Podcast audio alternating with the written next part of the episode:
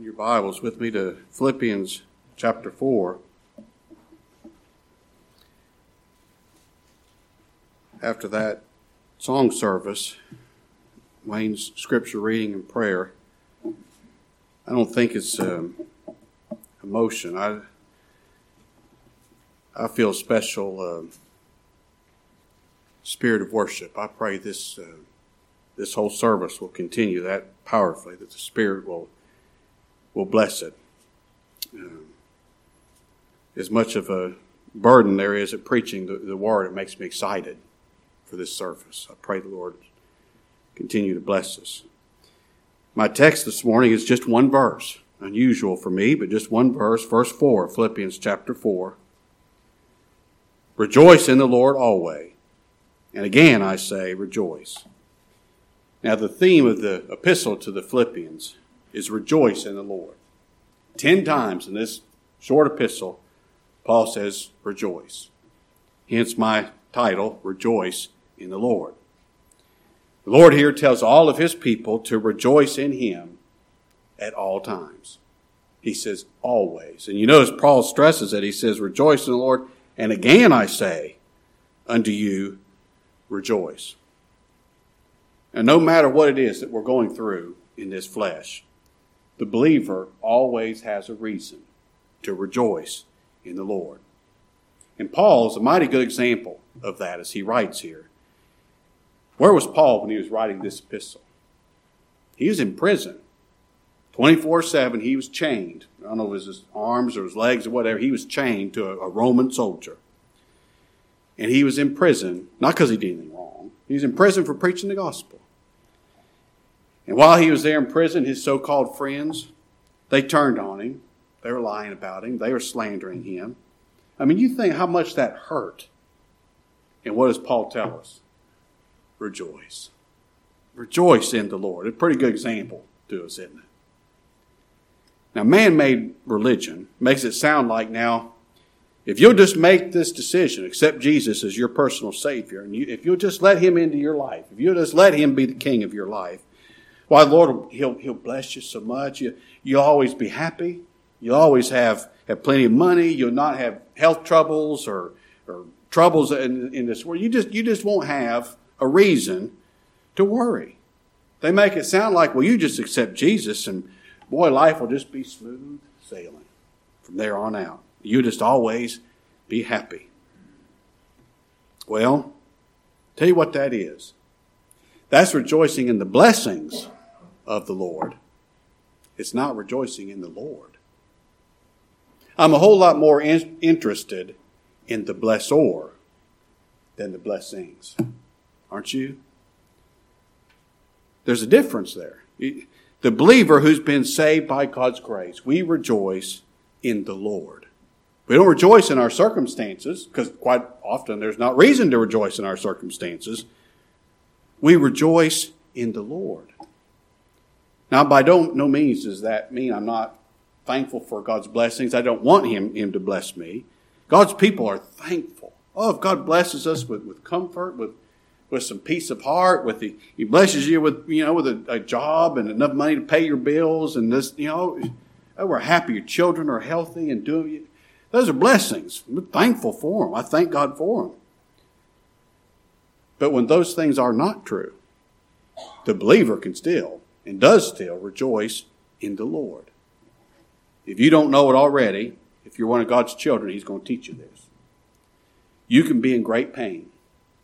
You can be in great darkness, darkness of mind, darkness of, of spirit, just in the, in the darkness of trial. You can be under a hard, hard uncertainty of a, of a trial, and you can still rejoice in the Lord.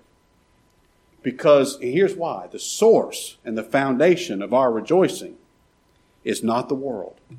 It's not the comforts of this flesh. It's the condition of this flesh. The Lord is the source and the foundation of our rejoicing. So we rejoice in the Lord. Always, in every situation. Now, like all of Scripture, this statement of the Apostle Paul, rejoice in the Lord always, is not a suggestion. It's not optional equipment for the believer. It's a commandment. It's a commandment from our God to rejoice in Him. And you think what a kind and loving King and Master that we have. His commandments are not grievous, are they? The commandment of our God is to rejoice in Him, and that's exactly what the new man wants to do. God commands us to do what our joy already is. He gives us a, a heart, a nature that, that wants to rejoice in Him, and our duty to rejoice in God, that's our delight. That's what we already want to do anyway. That's our King. What a King we have. God gives His people faith in Christ to trust Christ, not ourselves, and that produces joy in the heart. It just comes naturally to the believer to have joy in Christ. It's the fruit of the Spirit. In the fruit of the Spirit, love, joy, peace, long suffering, gentleness, patience, and so forth. The fruit of the Spirit that God puts in His people is joy. And now He tells us, rejoice in the Lord. I put that joy in you. Now you rejoice in the Lord. Look back at Philippians chapter 3. We read this to open the service. If God's given you a new heart, you do rejoice in it. You can't help it. In verse 3, he says, For we are the, the circumcision. And that doesn't mean the circumcision of the flesh, it means the circumcision of the heart. When God gives you a new heart. If you've got a new heart, here's how you can tell that people have a new heart. They worship God in the Spirit, they rejoice in Christ Jesus, and they have no confidence in the flesh. So rejoicing in the Lord comes naturally, doesn't it, to the new man? And that's what God tells us to do. Rejoice in the Lord. All right, here's my question. What does it mean to rejoice in the Lord? What does that mean? Do I have to go around with a silly smile on my face all the time and, you know, no matter what, I'm rejoicing in the Lord? Well, I hope not, because sometimes I don't feel like smiling. I mean, there have been times I couldn't smile. I mean, my word. Does that mean I don't know the Lord if I'm just not smiling all the time? No, absolutely not. There are times we weep, don't we? There are times we weep. But we're to rejoice in the Lord, no matter how our flesh feels. Let me give you some specifics in rejoicing in the Lord that I pray will be helpful to you. Number one, when we rejoice, rejoice in the person of our Lord. You know, citizens of a country, especially uh, uh, well, all countries, we want to have some reason to respect our leaders. You know, a lot of times that may direct how you vote. You know, I, I want the, the president to be somebody I can respect, you know. We like their character, the character of our president, our leaders. We, we, I'd like for them to be admirable men and women, wouldn't you? Well, sadly, that's seldom the case. But believers are citizens of God's kingdom, the kingdom of our Lord Jesus Christ.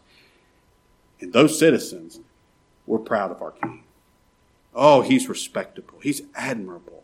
You think who he is. He's earned our respect. Our king is the King of Kings.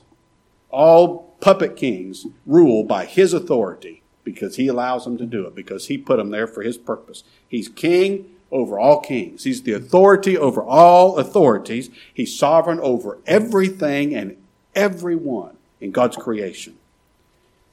And since he's sovereign, he always, always does His will. His will is never thwarted. His will is never slowed down. He always does His will. Nobody can question Him. Yet His will is always what's good and best and right. Now you just try to think of the majesty of our God, the King of Kings, dwelling in a light to which no man can approach. I mean, we can't begin to imagine the glory of our God. Yet our King does not stay separate from his people. I challenge you, try to get an audience with the President of the United States. It's not happening. Our King does not stay separate from his people. In order to be with his people, he became flesh. Deity took on him humanity so he could be bone of his people's bone, so he could be related to them, so he could be with them. The Lord Jesus Christ remained fully God. He's always fully God, and at the same time, he became fully man. so that he could be the representative of his people, so that he, the God man, could save his people from their sin. He came where we are in order to save us. He, he didn't stay in an ivory tower and, and give orders and, and, you know, send some flunkies down here to do the job. He came where we are in order to pluck us from the muck and the mire of the, the bottom of the dung heap and set us among princes to save our souls. Our King loved his people so much, he tabernacled among them so that he could offer the sacrifice that would put away the sin of his people. He became flesh. He became a, a, a, human being so that he could take on the sin of his people, so that he could be made sin for his people, and so that he could suffer and die to put their sin away. Now that is so glorious. The fact that he could do that the fact that he would do that. Nobody else could. Nobody else would, but he did. So we rejoice in him. See that in him, his person. He is so glorious. If he died for us, he's so sufficient. He's so glorious. He's so wonderful. If he died for us, we can never perish. And we must be saved. I'll rejoice in the Lord, in his person. Second, this is closely related to the first point rejoice in the character of our Lord. The character of our Lord is perfect. He's perfect in all of his attributes in his mercy, his grace, in his love, in his holiness, in his justice. He's perfect. And he never violates one of his attributes to glorify or magnify the other. Whatever he does is perfect in all of his attributes at the same time. Specifically speaking, he's perfect in both his mercy and his justice at the same time. He's perfect when he shows mercy because when he shows mercy, he's true. He's true to do it. He's true to, to his character. And he always is just.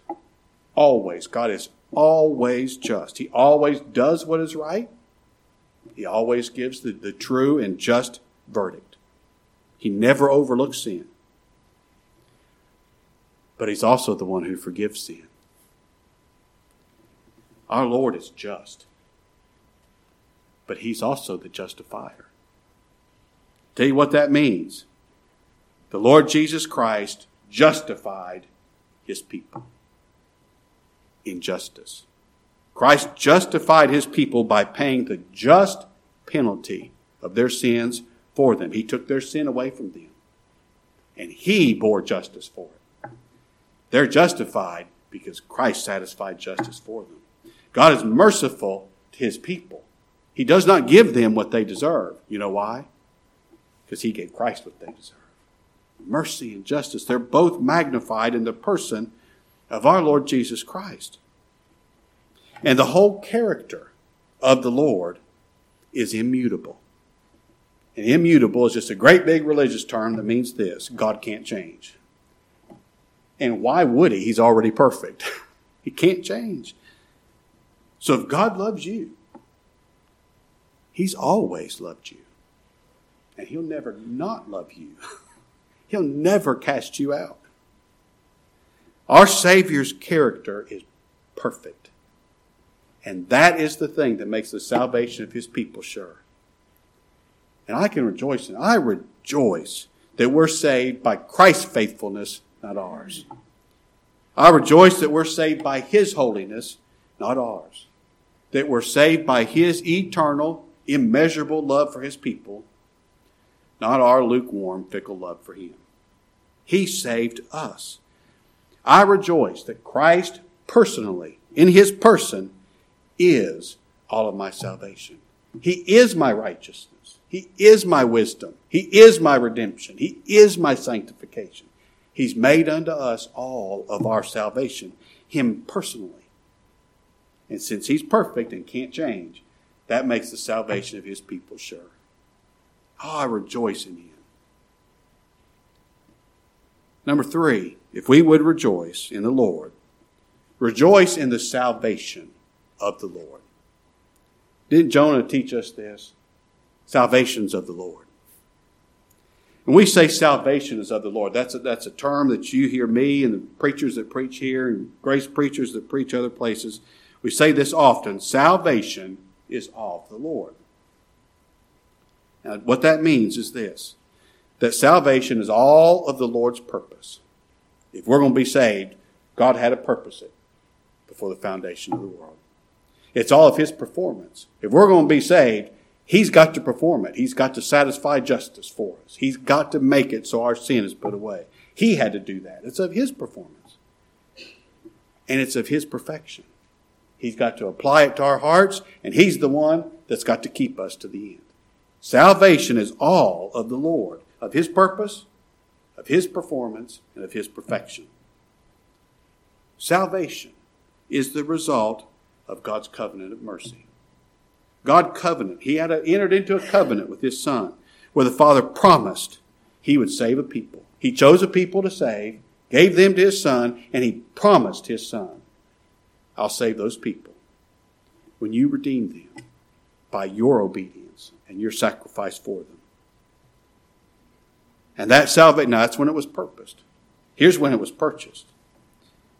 When the Son of God offered himself as the bloody bloody sacrifice for the sin of his people. The Son of God came in the flesh and offered himself, who he is. He offered his person as the sacrifice for the sin of his people.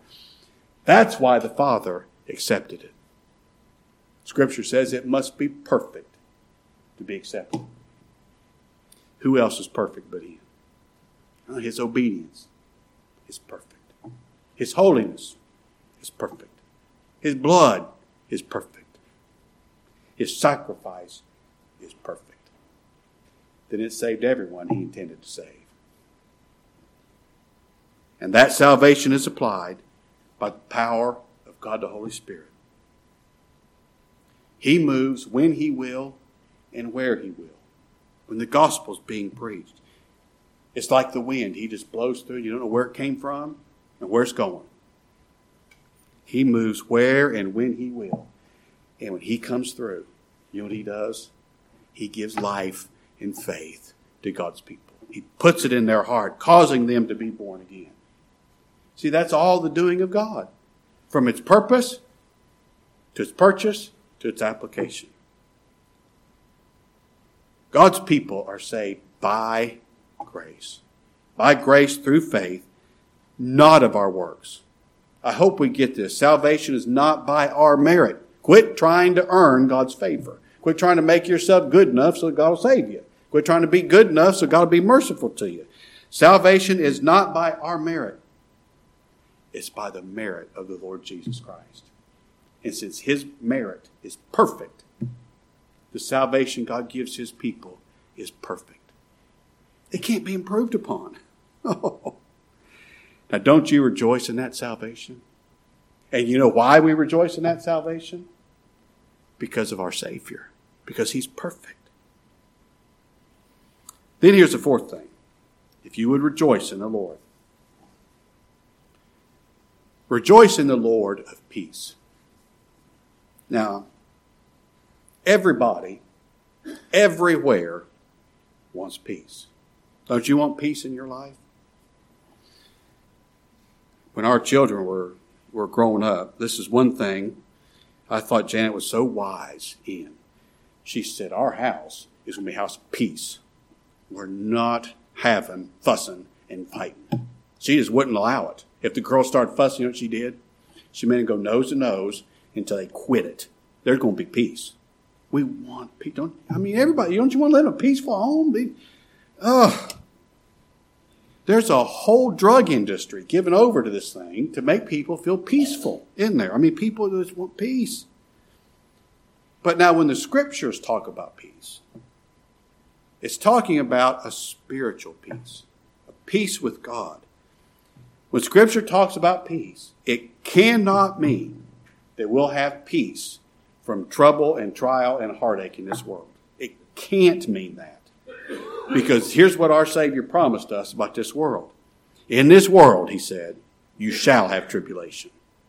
So it can't mean peace from, from trouble and trial and heartaches of this world. It can't mean that. So I tell you what to do if you want peace. I've thought about this a lot this week. If you want peace, here's what you do rejoice in the Lord. Rejoice in the Lord. And that will give you the peace of Christ. Christ, our Savior, made it so that His people have peace with God. He purchased it with His blood. By His blood, we have peace with God. God's not angry with His people anymore because the blood of Christ took that which offended God away. It paid for it, it washed it white as snow. There's no reason for God to be angry with His people anymore. The blood of Christ put sin away. I said this in the lesson, but it's, it's worth repeating again. When the blood of Christ is applied to our hearts, what that means is God, it doesn't mean God sprinkles the blood of Christ on our old stony heart. That old stony heart suddenly becomes a heart of flesh. No, what it means is this. That which is born of the flesh is flesh. That's not going to change. When the blood is applied to our hearts, what it means is God gives us a new heart. And that new heart does what the old heart can never do. It believes. It believes God. It loves God. It loves the gospel of Christ. Oh, Tell me again of who the Lord Jesus Christ is, what he's done, why he did it. Tell me where he is now. Tell me about his glory. Tell me about his perfection. Tell me about him. Don't talk to me about me. talk to me about him. Oh, I love to hear about him. That's a new heart. That new heart trusts Christ. And that heart is not mad at God anymore. That heart willingly stacks our shotgun, lays it down, and there's peace. God's not angry anymore, and thank God I'm not either. So let me give you some advice here about peace. I hope this will make sense to you. Don't only pray for peace. I know you want peace. Don't just pray for peace in the sense that I just, Lord, make me feel peaceful. Don't, don't just pray for that. Because remember, the, the peace that Scripture talks about is not the Lord removing our troubles and tribulations and heartaches in this world. It, it doesn't mean the Lord's going to remove our difficulties so that we feel peaceful. The peace that the Lord talks about, the peace that He gives His people, is much, much, much greater and much better, much more precious than the Lord removing the difficulty so I feel peaceful. The peace that the Lord gives His people is peace in the heart, even though the storm rages around me. The storm hadn't quit. The night hadn't broken. Sun hadn't risen yet. The storm is still, the waves are still high. The wind is still blowing. But God gives peace in the heart because I'm trusting Christ. Does that make sense? I'm not going to ask you, Jonathan, because you and me are still on the same page. Sean, does that make sense? That it's so much more precious to have that peace in the heart, even though the storm's still raging. That's such a miracle. T- it makes my hair stand on end. What a blessing. God. Oh, I can rejoice in that. If I can have peace in my heart, even though my heart is still broken, my body is still in pain, and I am in this great uncertainty. You know, part of the meaning of trials in, in, in Scripture means a confined place, like I'm getting squished. Even if I'm still in that confined space, I don't know which way is up, I don't know which way is out. If in that situation I can have peace in the heart, what a miracle! I can rejoice in that, can't you? I, I, I rejoice when the Lord removes the difficulty too. But it's a greater miracle if the Lord gives peace in the heart, even in that confined space we used to go to this place. I think it was called Rock City. I just a little feller. I don't know if you ever be. I don't. We quit going maybe before John was born, but we went there, and they had this thing. It was called Fat Man Squeeze, and Dad would always be proud of himself that he'd get through that. And I think we quit going when he quit getting through that. You know, if I can be stuck in that Fat Man Squeeze, and Lord give me peace, oh, I rejoice. I rejoice in that. So you see what I'm saying? Don't just seek peace. Seek Christ. Seek to rejoice in Him.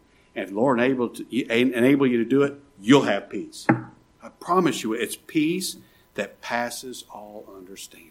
And you'll rejoice in it, in the, the Lord that gives such peace. And that brings me to the fifth thing rejoice in the providence of the Lord. Now, since God's sovereign, we know that. We believe that. We love that. What that means is that every event that's ever happened in, in human time, big events and little events, big events and events nobody ever noticed, all happened because God willed it to happen. Everything. Everything. If God didn't will it to happen, it couldn't happen, could it? I know that. Nothing can happen against God's will. Now let's apply that to me and you. Since God is sovereign over every event in providence, then whatever it is that happens to me is God's providence. Specifically for me. Specifically. You know, we used to say all the time something happened. We said, well, that's providential, isn't it? We say that because we kind of thought we could see where God's going with this, what God's going to bring out of that. But you know, um, after after Sunday school lesson, I walked out to the back and walked back. The fact that I made it back here, nobody thought a thing about that. That's providence too. That was providential. It really was. I'm not making fun. That was really providential. Everything that happens to me, everything that comes my way, is God's providence for me. Then Wayne, I ought to be able to rejoice in it. I wish I could do it better. And I sure don't want to complain about it. Now, if you look back at Job chapter 2, I don't know if any human being other than our Lord Jesus Christ ever suffered more than Job did. And I want you to look at what Job said here, and I want to take this to myself. Job chapter 2, verse 9. This is after Job, he lost everything but his wife and his life. In verse 9, Job 2, Then said his wife unto him, Dost thou still retain thine integrity? Curse God and die. But he said unto her, Thou speakest as one of the foolish women speaketh. What? Shall we receive good at the hand of God? And shall we not receive evil? In all this did not Job sin with his lips. If I'm going to receive good from the providence of God and rejoice in it, I ought to be thankful at the other things God does that He brings to my way by His providence.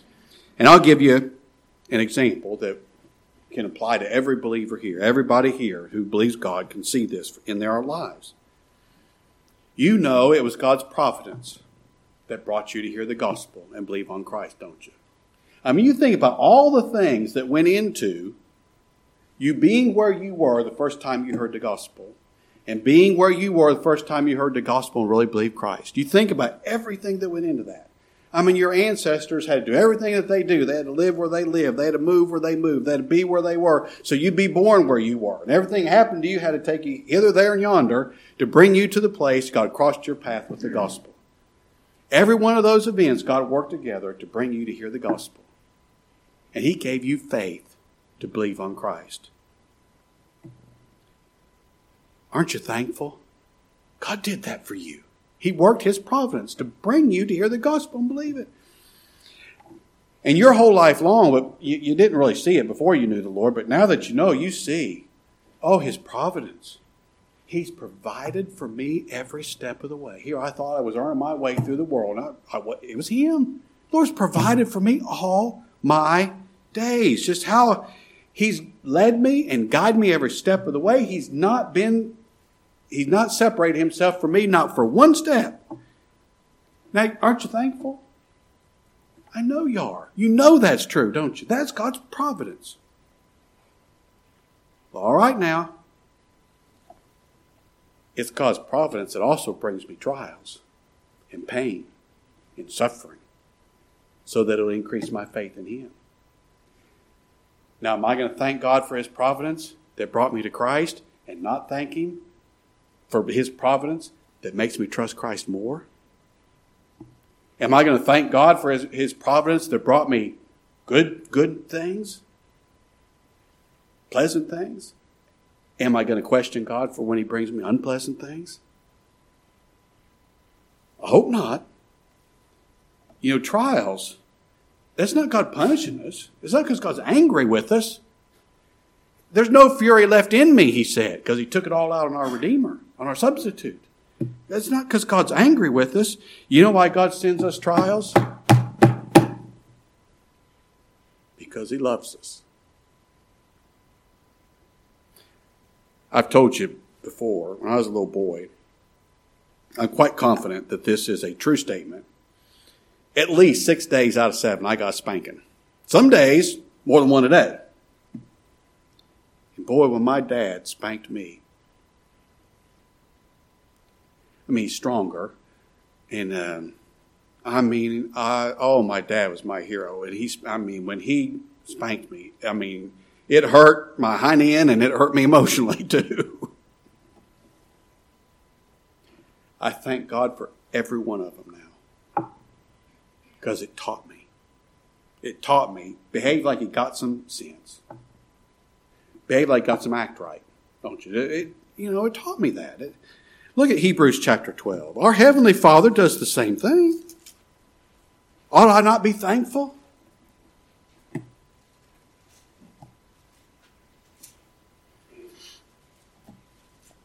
Hebrews chapter 12, look at verse 6.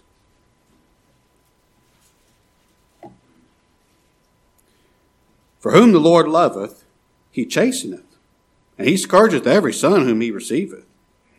Now, if you endure chastening, God's dealing with you as with sons. For what son is he whom the Father chasteneth not? But if you be without chastisement, whereof all, all of God's children are partakers, then are you bastards and not sons. Furthermore, we've had fathers of our flesh which corrected us, and we gave them reverence. Shall we not much rather be in subjection unto the Father of spirits and live? For they verily for a few days chastened us after their own pleasure. But he for our profit, that we might be partakers of his holiness. Now no chastening for the present seemeth to be joyous, but grievous. Nevertheless, afterward it yieldeth a peaceable fruit of righteousness unto them which are exercised thereby. Now we talk about rejoicing in the Lord. Don't don't uh, feel bad about yourself when you can't rejoice in the pain. When you can't rejoice in the suffering. When you can't rejoice in the heartache. We're not rejoicing in the heartache, are we? We're rejoicing in what it produces the fruit that it produces, that it makes me trust Christ more. I rejoice in that. All right, number six. Rejoice in the presence of the Lord. Now, I told you earlier how the Lord, He's always with His people. Always. Right before He ascended back to the Father, what did He tell His disciples? Lo, I'm with you always. And that wasn't just said to those, those well, there was 11. That's said to all of God's people. Now you listen to me, especially those of you who are, are under heartache and trial and trouble right now. You remember this. The Lord's not put you someplace that He's not. He's with you. He hadn't left you alone in the dark. He hadn't left you alone in the, in, in the, in the stormy seas. You may not see Him, but He sees you. Remember that night the disciples were rowing and toiling and they, they thought the ship was going to go down. They're in the middle of, the, of that sea and the storm was so great. And Lord was on the low, on the mountain alone praying. And scripture said he saw them. They couldn't see him. He saw them. And he came to them. He came to them. Look at Isaiah chapter 41. The Lord is always with his people. And the way is always too hard for us. You know, I mean, sometimes we think the, the way is not too hard for me. I can do this on my own. And Lord puts us in a trial to realize, oh, the way's too hard for me. But it's not too hard for him. Isaiah 41 verse 10. Fear thou not. Now, why, you know, why, why do, do you not fear? Do, do you not fear because there's no storm? Do you not fear because there's no darkness? Do you not fear because there's no trouble? No. Fear not, for I am with thee. I am with thee. Be not dismayed, for I am thy God. I will strengthen thee. Yea, I will help thee. Yea, I will uphold thee with the right hand of my righteousness. I can rejoice in that, can't you? His presence with me means he'll, he'll carry me through.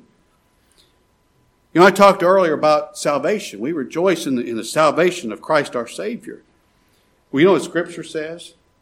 Christ in you, the hope of glory. The presence of Christ in your heart is the evidence of your salvation. He's, he's in you. He's, he lives in your heart. We talked about peace. You know when we have peace? When we're in the presence of Christ the Savior. Chris, if I'm in His presence, I got nothing to worry about. There's peace in there. I don't care what circumstance my flesh is in. If I'm in His presence, there's peace. Rejoice. Rejoice right this very second. God's enabling us to worship Him now. And His presence is with us right this very second. Two or three are gathered together in my name, there am I in the midst of them. If you're worshiping, if this gospel is blessed in your heart, you know why it is? His presence. He's with us.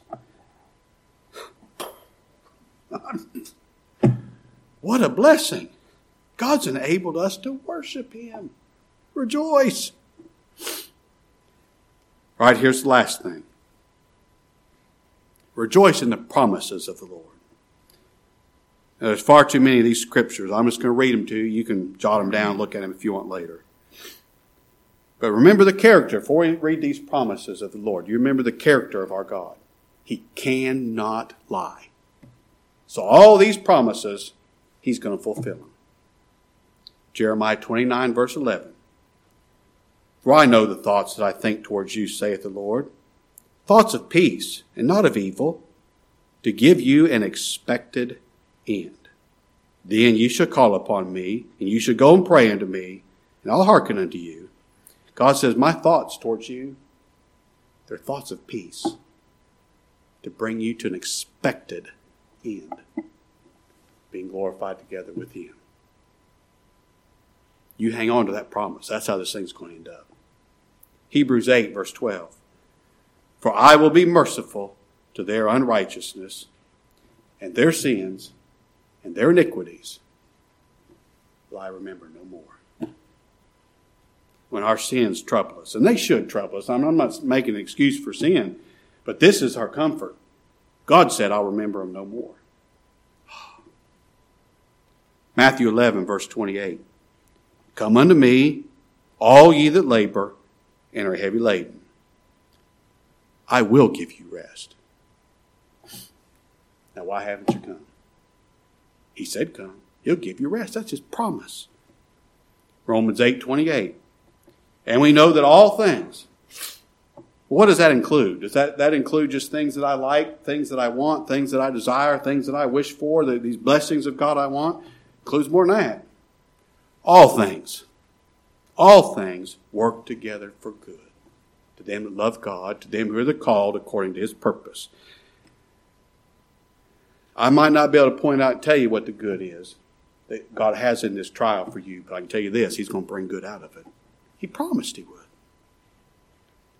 Isaiah 43, verse 2. When thou passest through the waters, I'll be with thee. And through the rivers, they shall not overflow thee. When thou walkest through the fire, thou shalt not be burned, neither shall the flame kindle upon thee. For I am the Lord thy God, the Holy One of Israel, thy Savior. This thing's not going to harm you. It's going to hurt, but it ain't going to harm you. It's not going to harm you. Philippians 4 19.